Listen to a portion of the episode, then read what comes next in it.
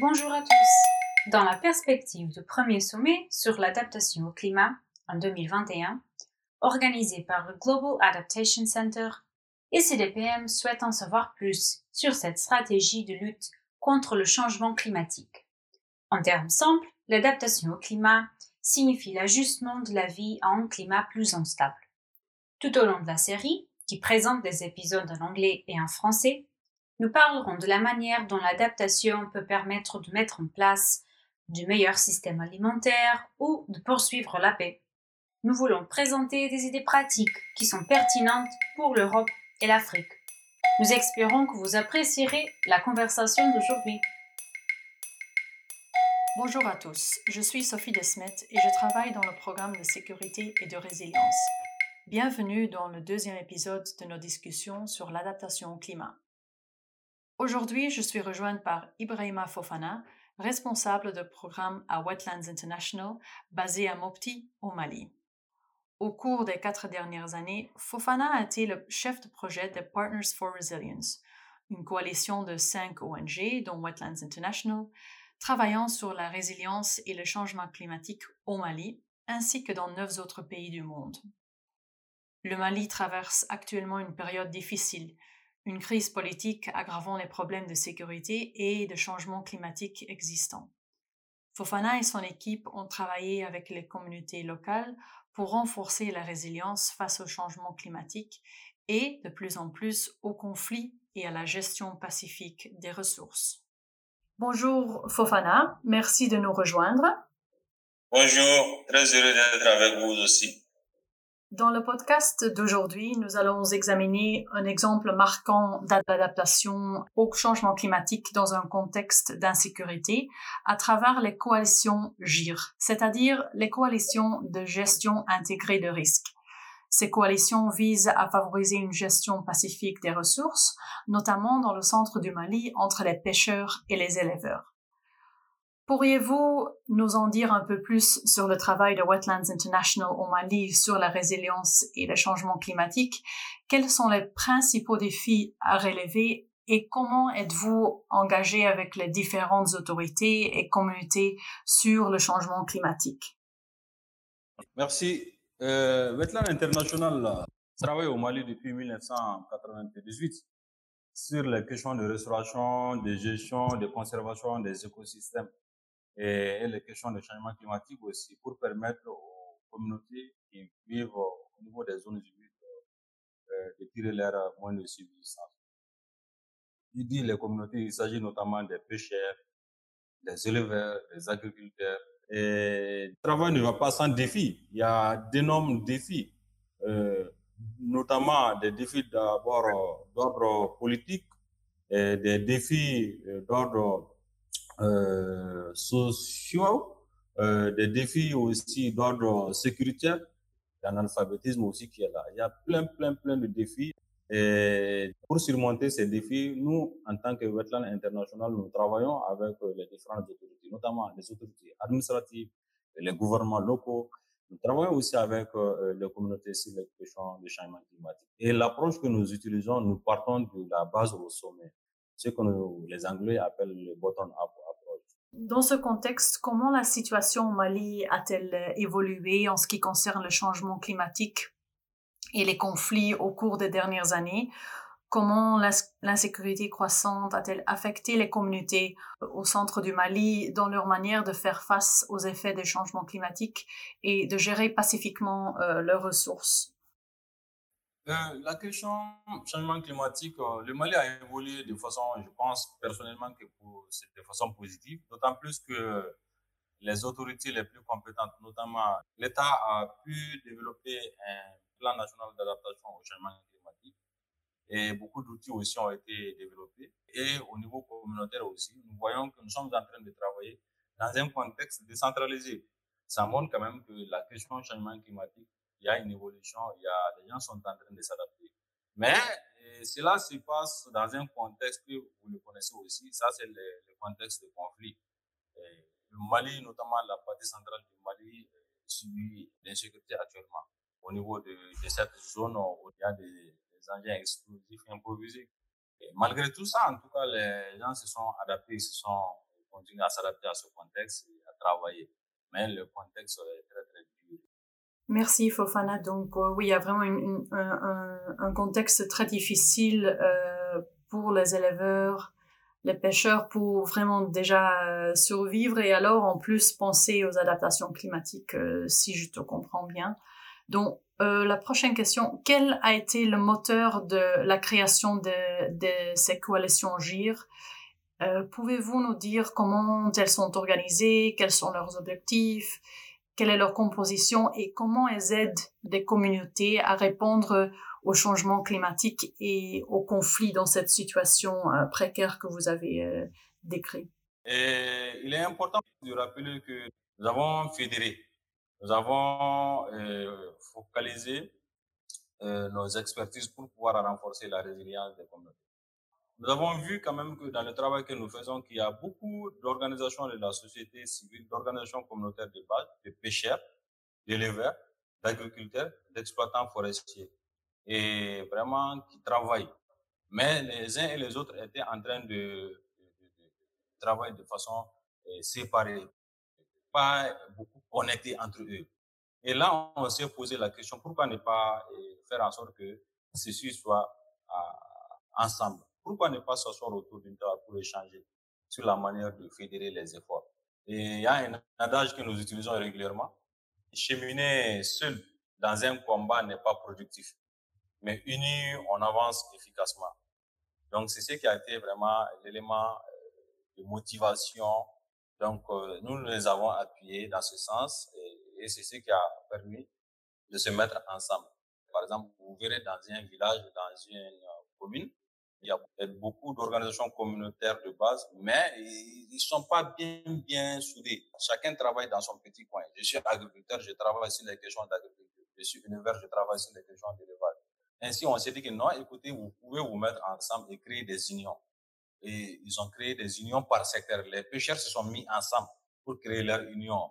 Les agriculteurs, les éleveurs, les exploitants forestiers. Et après, essayez de vous coaliser, essayez de vous mettre ensemble. Coalisez vos efforts. Et là, en ce moment, on pourra vous entendre. Vous pouvez être une force.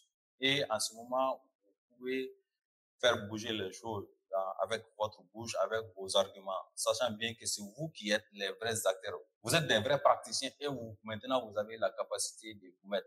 Et c'est ce qui a motivé vraiment cette mise en commun. Et nous nous sommes restés derrière pour vraiment les, les mettre ensemble et pour que, voilà, ils puissent être, puissent avoir confiance en eux-mêmes, pour qu'ils puissent, voilà, apprendre à communiquer, à identifier les problèmes liés au changement climatique, les problèmes de, gestion de l'environnement. Et sachant bien quand même qu'une fois qu'ils sont ensemble, ils sont coalisés, cela sous-entend quand même que les questions de compétition vont être réduites entre eux. Par exemple, dans un village, s'il y a une, une association d'agriculteurs, une association d'éleveurs, ils sont en coalition, ils sont dans un groupe commun, eh bien, gens, ils vont essayer de faire tout pour taire le conflit, préserver le conflit. Et c'est ce qui a motivé vraiment et renforcé déjà le lien entre eux au niveau communautaire dans ces régions du Sénégal, de Soro, euh, de Mopti aussi, euh, l'eau a l'air d'être un élément très important. Pourquoi la gestion pacifique de l'eau spécifiquement à travers des coalitions GIR est-elle si importante euh, pour les communautés du, du Mali central? Et comment les coalitions GIR y contribuent-elles? Une question très importante. Euh, déjà, quand nous avons commencé le travail, l'Alliance Partenaire pour la Résilience, on a essayé de nous focaliser sur les zones humides. On ne peut pas parler d'agriculture, de, riziculture, d'élevage, de, de, de pêche, d'exploitation forestière sans eau. D'où l'importance de nous focaliser vers des organisations de la société civile, des organisations communautaires de base qui sont connectées à l'eau. Ici, dans ces différentes zones, on fait la riziculture euh, par excellence. C'est une zone de, de, de culture de riz. Et c'est une zone aussi, la région de Mopti, c'est le grenier en termes de, c'est la zone la plus productive de poissons pour le Mali aussi. Et quand tu parles d'élevage aussi, eh, c'est la zone la plus importante. Donc, euh, le coalition, en tout cas, travaille pour vraiment de vivre en harmonie autour de cette ressource eau. Et c'est ce qui va, en tout cas, amener vraiment une entente entre eux qui vivent là-bas. quel est le rôle des femmes, en particulier dans l'adaptation et la résilience au changement climatique au Mali central de votre point de vue? Et de quelle façon se sont-elles engagées et ont-elles dirigé certaines de ces coalitions GIR Les femmes, comme vous le savez, au Mali, quand vous venez au niveau communautaire, elles sont très bien organisées. Il y a des groupements de femmes qui existent, qui sont membres des coalitions, elles occupent des rôles très, très stratégiques même au sein des coalitions. Et un problème majeur a été identifié par la coalition, par les femmes elles-mêmes. Ça, c'est l'accès au foncier, le foncier agricole. Les femmes ont plaidé de façon très, très rigoureuse et des propriétés, propriétaires terriens au niveau des villages, au niveau des communes, ont commencé à céder des parcelles des groupements de femmes. Au-delà de ça aussi, l'accès aux pêcheries. Quand vous voyez déjà la pêche est organisée de sorte que L'homme va faire la pêche et c'est la femme qui vend le produit de la pêche. C'est-à-dire que dans le dispositif, par exemple, des pêcheurs, la femme joue un rôle très, très important. Donc, euh, c'est de continuer à magnifier ce talent, que nous sommes en train de travailler aussi sur, par exemple, des conventions, des conventions de pêche, par exemple, entre les différents pêcheurs, afin que les femmes puissent continuer cette activité de vente de façon sécurisée aussi. Merci beaucoup Fofana pour ces exemples concrets. Euh, comme dernière question, quels sont les principaux enseignements tirés euh, de l'expérience de coalition Giro Mali centrale euh, dans votre perspective et qui pourraient être appliqués dans d'autres endroits en Afrique ou, et au-delà? Les principaux enseignements, d'abord, c'est que cette approche est très importante euh, notamment ça va de la base au sommet. Euh, c'est des gens qui s'organisent, qui pensent qu'ils sont au niveau communautaire et n'ont rien à faire avec la ville. En les rendant, en leur renforçant et en, essayant de rendre, de renforcer leur confiance, qu'ils aient confiance en eux-mêmes, cela est très important. Et en ce moment, ils sauront quand même que c'est eux qui ont le dernier mot en matière de développement en matière de résilience, c'est eux qui ont le dernier mot. Parce que tout ce qu'on dit au niveau des, des gouvernances, des gouvernants plutôt au niveau national, au niveau des capitales régionales, la finalité, c'est eux, c'est la communauté. Cependant aussi, il y a un élément très important à comprendre. Et ils sont à la base. Ils sont structurés. Mais au niveau national aussi, souvent, il y a des organisations de la société civile qui sont là-bas, mais qui ne sont pas aussi connectés à la base, mais qui parlent au nom de la base c'est-à-dire au, nom des communautés. Donc, il est important, dès le départ, d'être très, très stratégique pour euh, qu'ils comprennent qu'eux, ils sont à, au niveau communautaire, mais au niveau sommet, il y a aussi d'autres types d'organisations de la société civile. Donc, pour pouvoir faire la connexion entre les deux en un moment, afin que ceci se retrouve aussi au sein des coalitions et pouvoir cheminer ensemble. Par exemple, euh, juste avant-hier, la coalition euh, GIR régionale de Mopti a fait une, un protocole de partenariat avec euh, le réseau des journalistes environnementaux au niveau national pour qu'ils parlent des questions de gestion intégrée des risques. Voyez-vous Donc, c'est vraiment, par exemple, le réseau national des, journalistes environnementaux, ils ont besoin d'informations qui sont au niveau des, des, coalitions. Les coalitions ont besoin aussi de se faire, ont besoin d'être entendus au niveau national. Donc, cet exercice a permis à eux de, se connecter. Donc, c'est dire quand même que le modèle coalition gestion intégrée des risques, quand vous voyez tout le processus, c'est pas je me lève un beau jour, je fais une réunion, les gens se mettent en coalition. Non, c'est tout un processus de diagnostic, d'analyse de SWOT, de voir qui et qui peuvent ensemble, qui sont capables d'aller très loin. Voyez-vous? Donc, quand ce travail est fait, le modèle est suivi, automatiquement, le modèle va être réplicable partout dans la sous-région même et au-delà. Merci beaucoup, Fofana. Si je fais un résumé de, votre euh, réponse sur la dernière question, euh, je vois que vous, dites que renforcer la, confiance est très importante puisque les, organisations euh, ont confiance que c'est eux qui ont le dernier mot sur la future de, leur développement et de leur communauté. Que c'est un processus, ça prend du temps et on doit y investir dans ce processus. Euh, qui a une haute euh, réplicabilité pour d'autres zones euh, au Mali, en Afrique au-delà, et aussi l'importance des partenariats stratégiques pour en sortir les, histoires et les expériences de ces coalitions. Merci Fofana pour votre temps aujourd'hui, pour nous rejoindre pour ce podcast. Je vous remercie pour vraiment la confiance que vous avez accordée à ma modeste personne. Vraiment, je vous remercie. Avec plaisir et à la prochaine. Merci beaucoup. À la prochaine.